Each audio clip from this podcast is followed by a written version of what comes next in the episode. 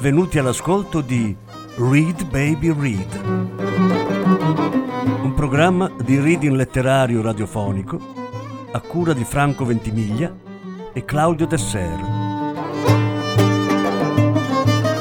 Voce Franco Ventimiglia. Regia Claudio Desser.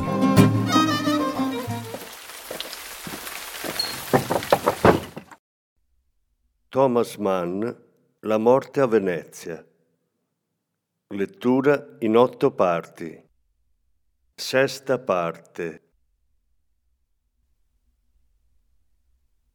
Troppo tardi, pensò in quell'istante. Troppo tardi. Ma era davvero troppo tardi.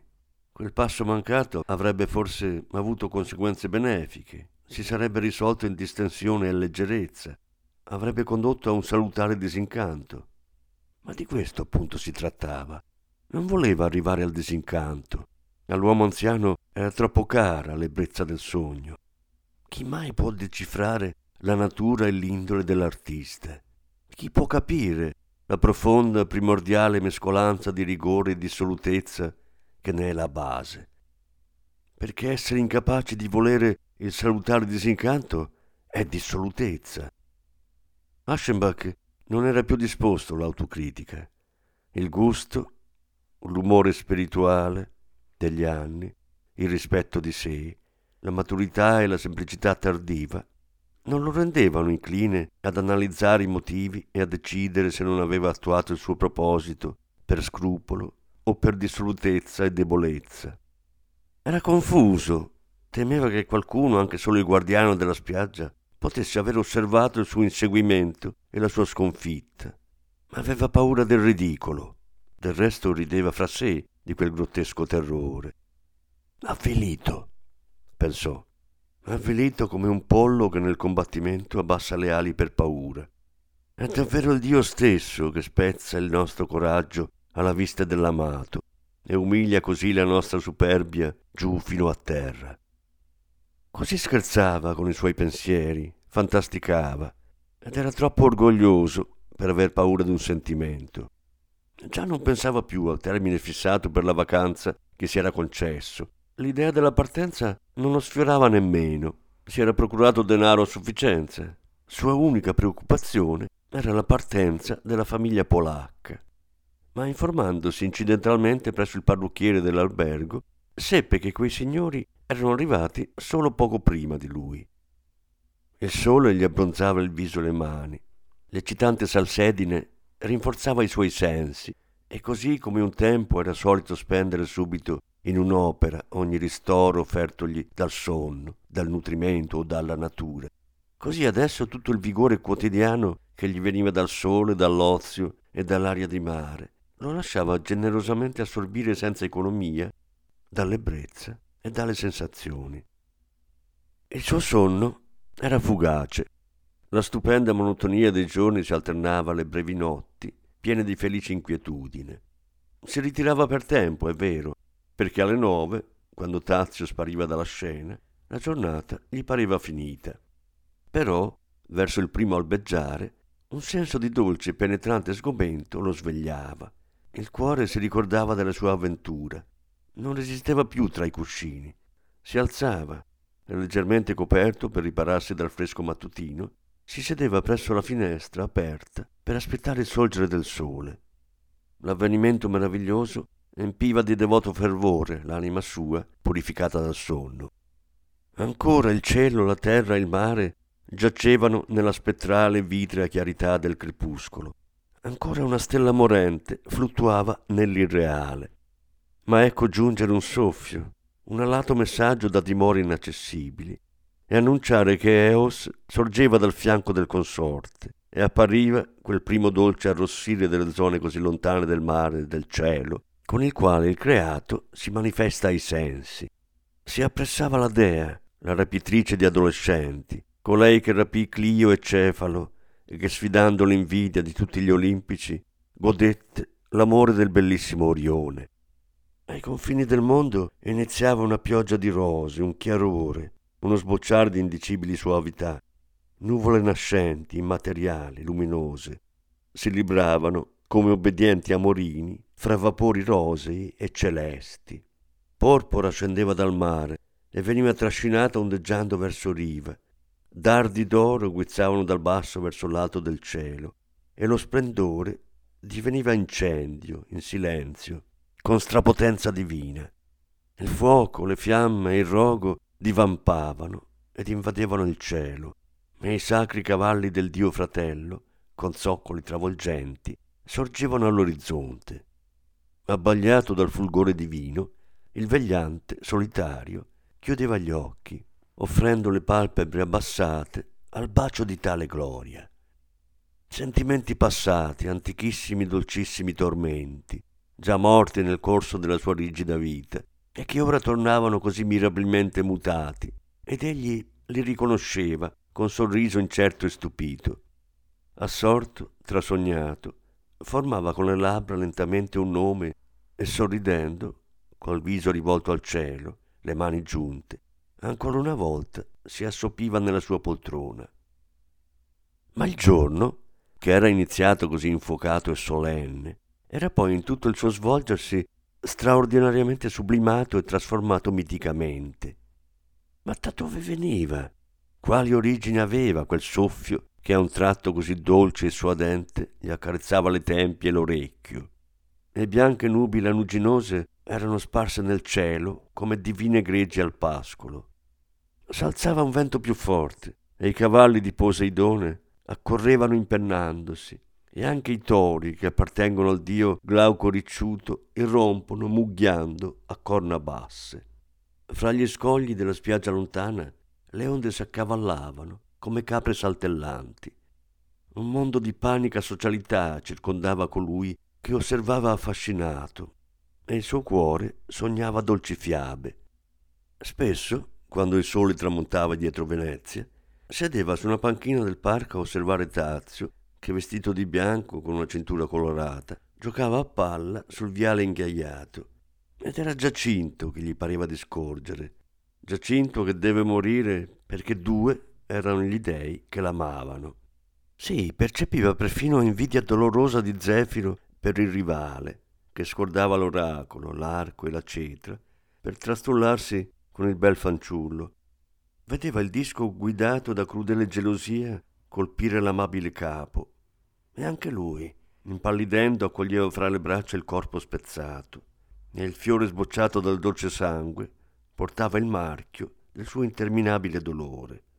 Niente più singolare e più imbarazzante che il rapporto fra persone che si conoscono solo attraverso gli occhi, che si vedono tutti i giorni a tutte le ore, si osservano e nello stesso tempo sono costretti dall'educazione o dalla bizzarria a fingere indifferenza e a passarsi accanto come estranei, senza saluto né parola.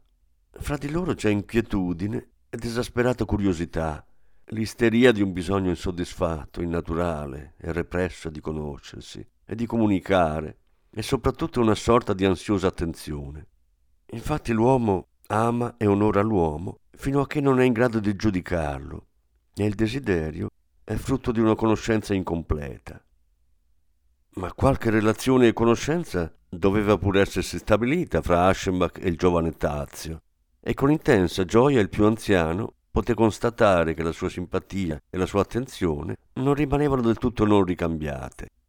Cosa, ad esempio, spingeva il bel fanciullo a non passare più, tornando dalla spiaggia, sull'assito dietro ai capanni, ma sempre sulla sabbia davanti ad Aschenbach e alle volte senza apparente necessità, così vicino quasi a sfiorare il tavolino, la sedia, per raggiungere il capanno dei suoi.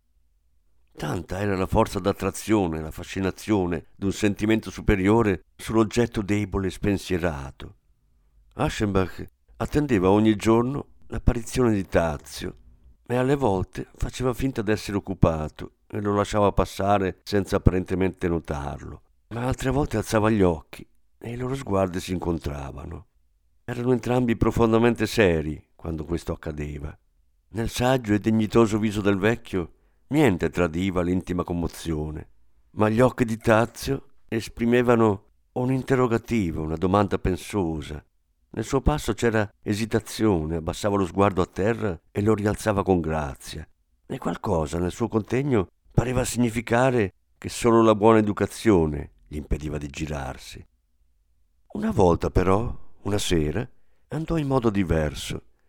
I giovani polacchi e la governante non erano scesi per il pranzo. Aschenbach lo aveva notato, con preoccupazione. Dopo la cena, molto inquieto per la loro assenza, in abito da sera e cappello di paglia, passeggiava davanti all'albergo, ai piedi della terrazza, quando all'improvviso vide comparire sotto il lume delle lampade le tre sorelle vestite da suora con la governante e qualche passo più indietro il giovane Tazio. Venivano evidentemente dall'imbarcadero, dopo aver pranzato per qualche ragione in città. Sull'acqua doveva aver fatto fresco.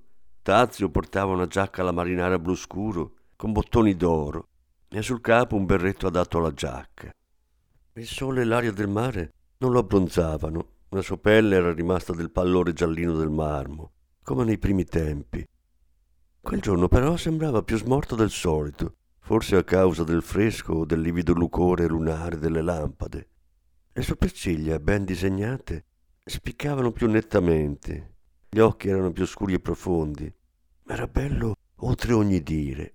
E Aschenbach sentì con dolore che la parola può sì celebrare la bellezza fisica, mai però esprimerla. Non s'era aspettato la cara apparizione, gli giungeva in attesa, senza che egli avesse avuto il tempo di atteggiare il volto a un'espressione di calma dignità. Gioia, sorpresa, ammirazione dovettero apparire così manifeste quando il suo sguardo incontrò colui del quale aveva sentito la mancanza. Ed ecco, in quell'istante, Tazio gli sorrise, d'un eloquente sorriso, fiducioso, carezzevole, schietto, con le labbra che si schiudevano lente. Era il sorriso di Narciso che si piega sullo specchio alla fonte, quel profondo, ammaliante, prolungato sorriso con il quale egli tende le braccia ai riflessi della propria bellezza. Un sorriso lievemente contratto, contratto dalla vanità dello sforzo di baciare le labbra suavi della propria ombra, pieno di civetteria, di curiosità un po' dolente, affascinato e affascinante. Colui al quale questo sorriso era destinato lo accolse come un dono fatale. Era così commosso che dovette fuggire dalla luce della terrazza e del giardino e a rapidi passi cercare rifugio nel buio del parco. E strane, tenere, indignate parole di rimostranza eruppero da lui. Non devi sorridere così. Ascoltami. A nessuno si deve sorridere così. Si abbandonò su una panca, stravolto, respirando il profumo notturno degli alberi, e riverso con le braccia penzoloni, sopraffatto, scosso dai brividi, sussurrò l'eterna formula del desiderio. Impossibile in quel caso, inammissibile e infame, grottesca e insieme sacra e venerabile. Ti amo.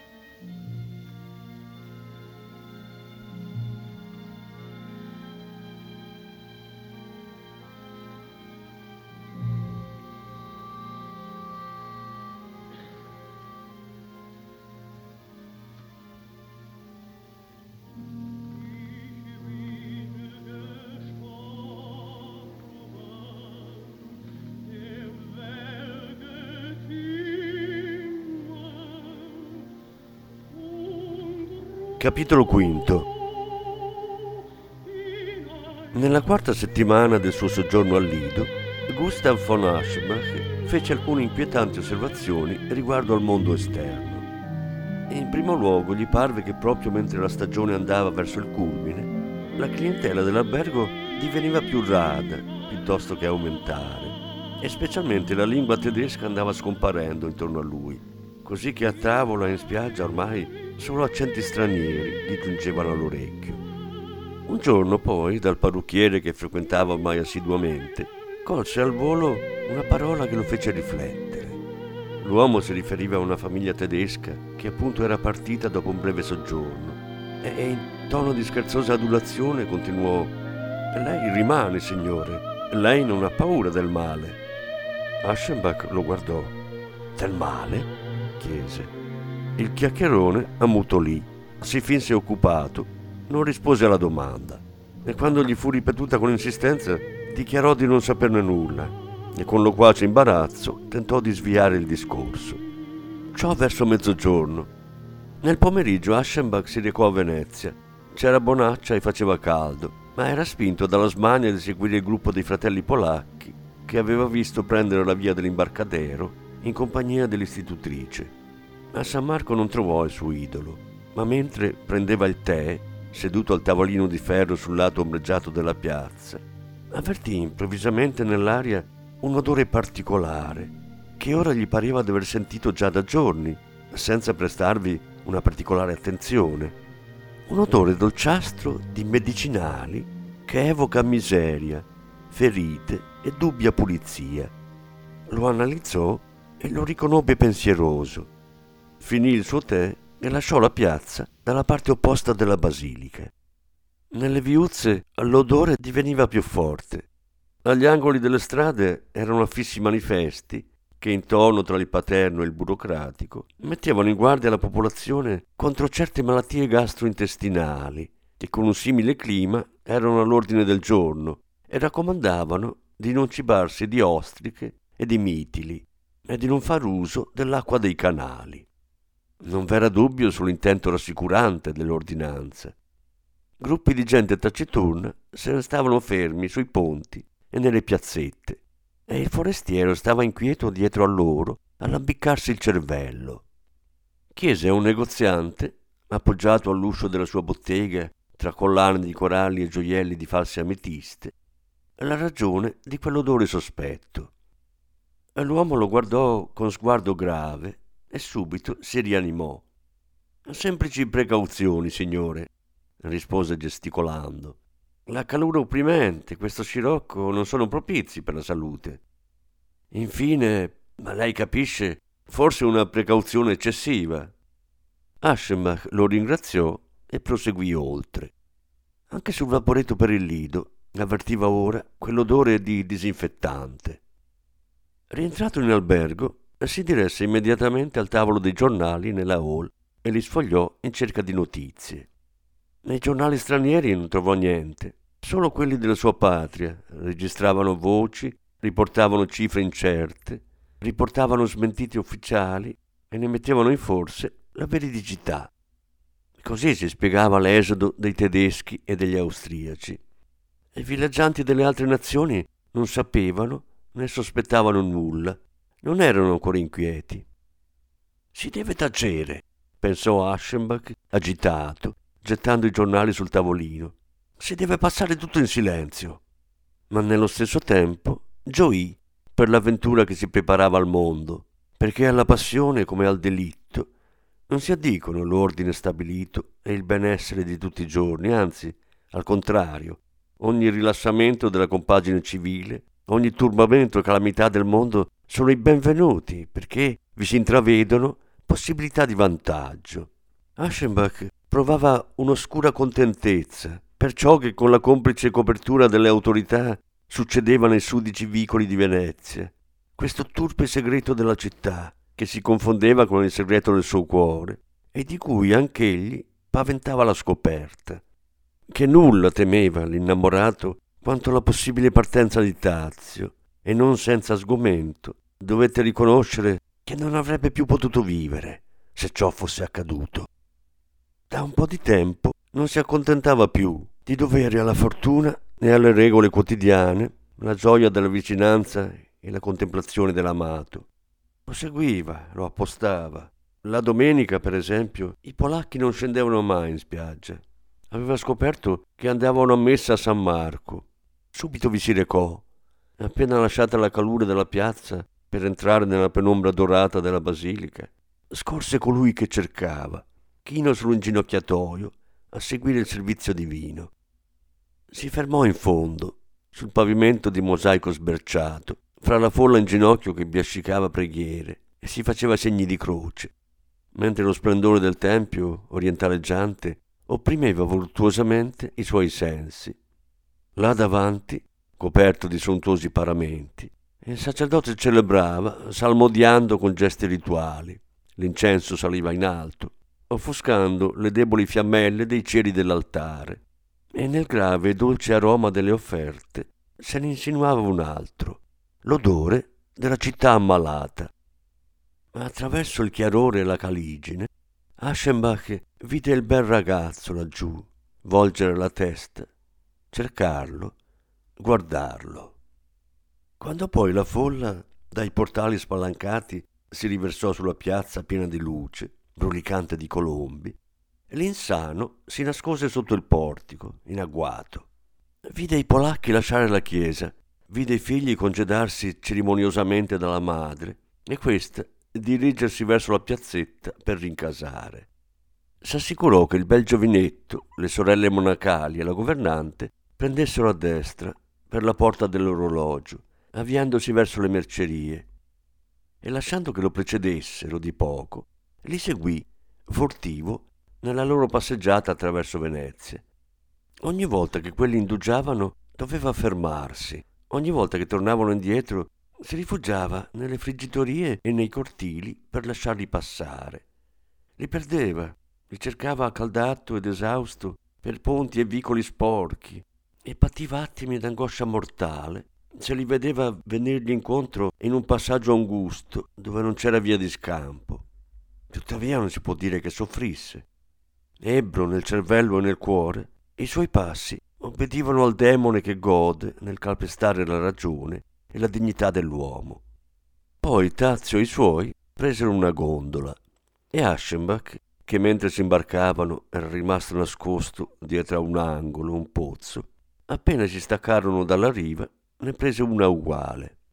Parlava con voce ansante e smorzata quando si rivolgeva al gondoliere e con la promessa di una ricca mancia ordinò di seguire la gondola che stava voltando l'angolo, senza farsi notare a una certa distanza, e sudò freddo quando l'uomo, con la prontezza bricconesca di un mezzano, gli assicurò nello stesso tono che l'avrebbe servito, che sarebbe stato servito coscienziosamente.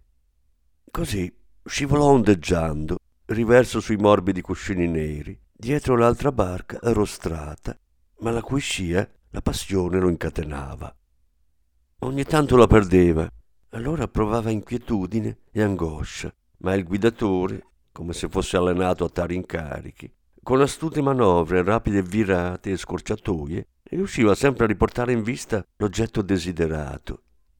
L'aria era tranquilla e odorosa, il sole ardeva cocente attraverso la foschia che tingeva il cielo d'ardesia. L'acqua batteva gorgogliando contro il legno e la pietra. Il richiamo del gondoliere per metà saluto e per metà avvertimento, riceveva lontane risposte dal silenzio del labirinto con singolare corrispondenza. Da piccoli alti giardini, grappoli di fiori bianchi purpurei dal profumo di mandorla pendevano su muri decrepiti. Cornici di finestre moresche si rispecchiavano nell'acqua torbida. Gli scalini marmori di una chiesa scendevano nell'acqua. Un mendicante, accovacciato lì sopra, protestando la sua miseria, tendeva il cappello e mostrava il bianco degli occhi, fingendosi cieco. Un rivenditore di anticaglie, davanti alla sua spelonca, invitava con gesto strisciante il passante ad arrestarsi, nella speranza di imbrogliarlo. Questa era Venezia, la bella, lusinghiera e ambigua, la città metà fiaba e metà trappola, nella cui atmosfera corrotta l'arte un tempo si sviluppò rigogliosa, e che suggerì ai musicisti melodie che cullano in sonni voluttuosi. All'errante sembrava che i suoi occhi si abbeverassero di quella sontuosità, che il suo orecchio fosse corteggiato da quelle melodie. Ricordava anche che la città era malata, ma lo teneva nascosto per sete di guadagno e scrutava con maggiore frenesia la gondola che ondeggiava davanti a lui. Così lo smarrito non desiderava altro che seguire senza ritegno l'oggetto che lo infiammava. Sognava di lui quando era assente e come sogliono gli innamorati, rivolgeva parole tenere anche soltanto alla sua ombra. La solitudine, il paese straniero e la gioia di un'ebbrezza tardiva e profonda lo incoraggiavano e lo spingevano a permettersi senza timore o vergogna le cose più strane, come era avvenuto una sera che tornando tardi da Venezia era salito al primo piano dell'albergo e s'era fermato davanti alla porta di Tazio, quasi folle, col capo appoggiato allo stipite della porta, e per lungo tempo non era più riuscito a staccarsene, col rischio di essere sorpreso mentre si trovava in una posa così pazzesca. Eppure non gli mancavano attimi di tregua e di parziale coscienza di sé. Su quale strada? pensava sgomento. Su quale strada? Come ogni uomo al quale i meriti naturali ispirano un interesse aristocratico per la sua origine, egli soleva, nelle fatiche e nei successi della sua vita, ripensare ai suoi avi per assicurarsene l'approvazione e il compiacimento, il necessario rispetto, almeno in spirito. Anche ora pensava a loro, irretito in un'avventura così inammissibile, in così esotiche sregolatezze del sentimento, considerava la dignitosa severità, la virile purezza dei loro costumi e sorrideva mestamente. Che cosa avrebbero detto? E del resto che cosa avrebbero detto di tutta la sua vita, diversa dalla loro fino alla degenerazione, di quella vita in balia dell'arte sulla quale egli stesso, fedele alla tradizione borghese dei padri, aveva dato pubblicamente giudizi giovanili assai sarcastici e che tuttavia era poi stata tanto simile alla loro.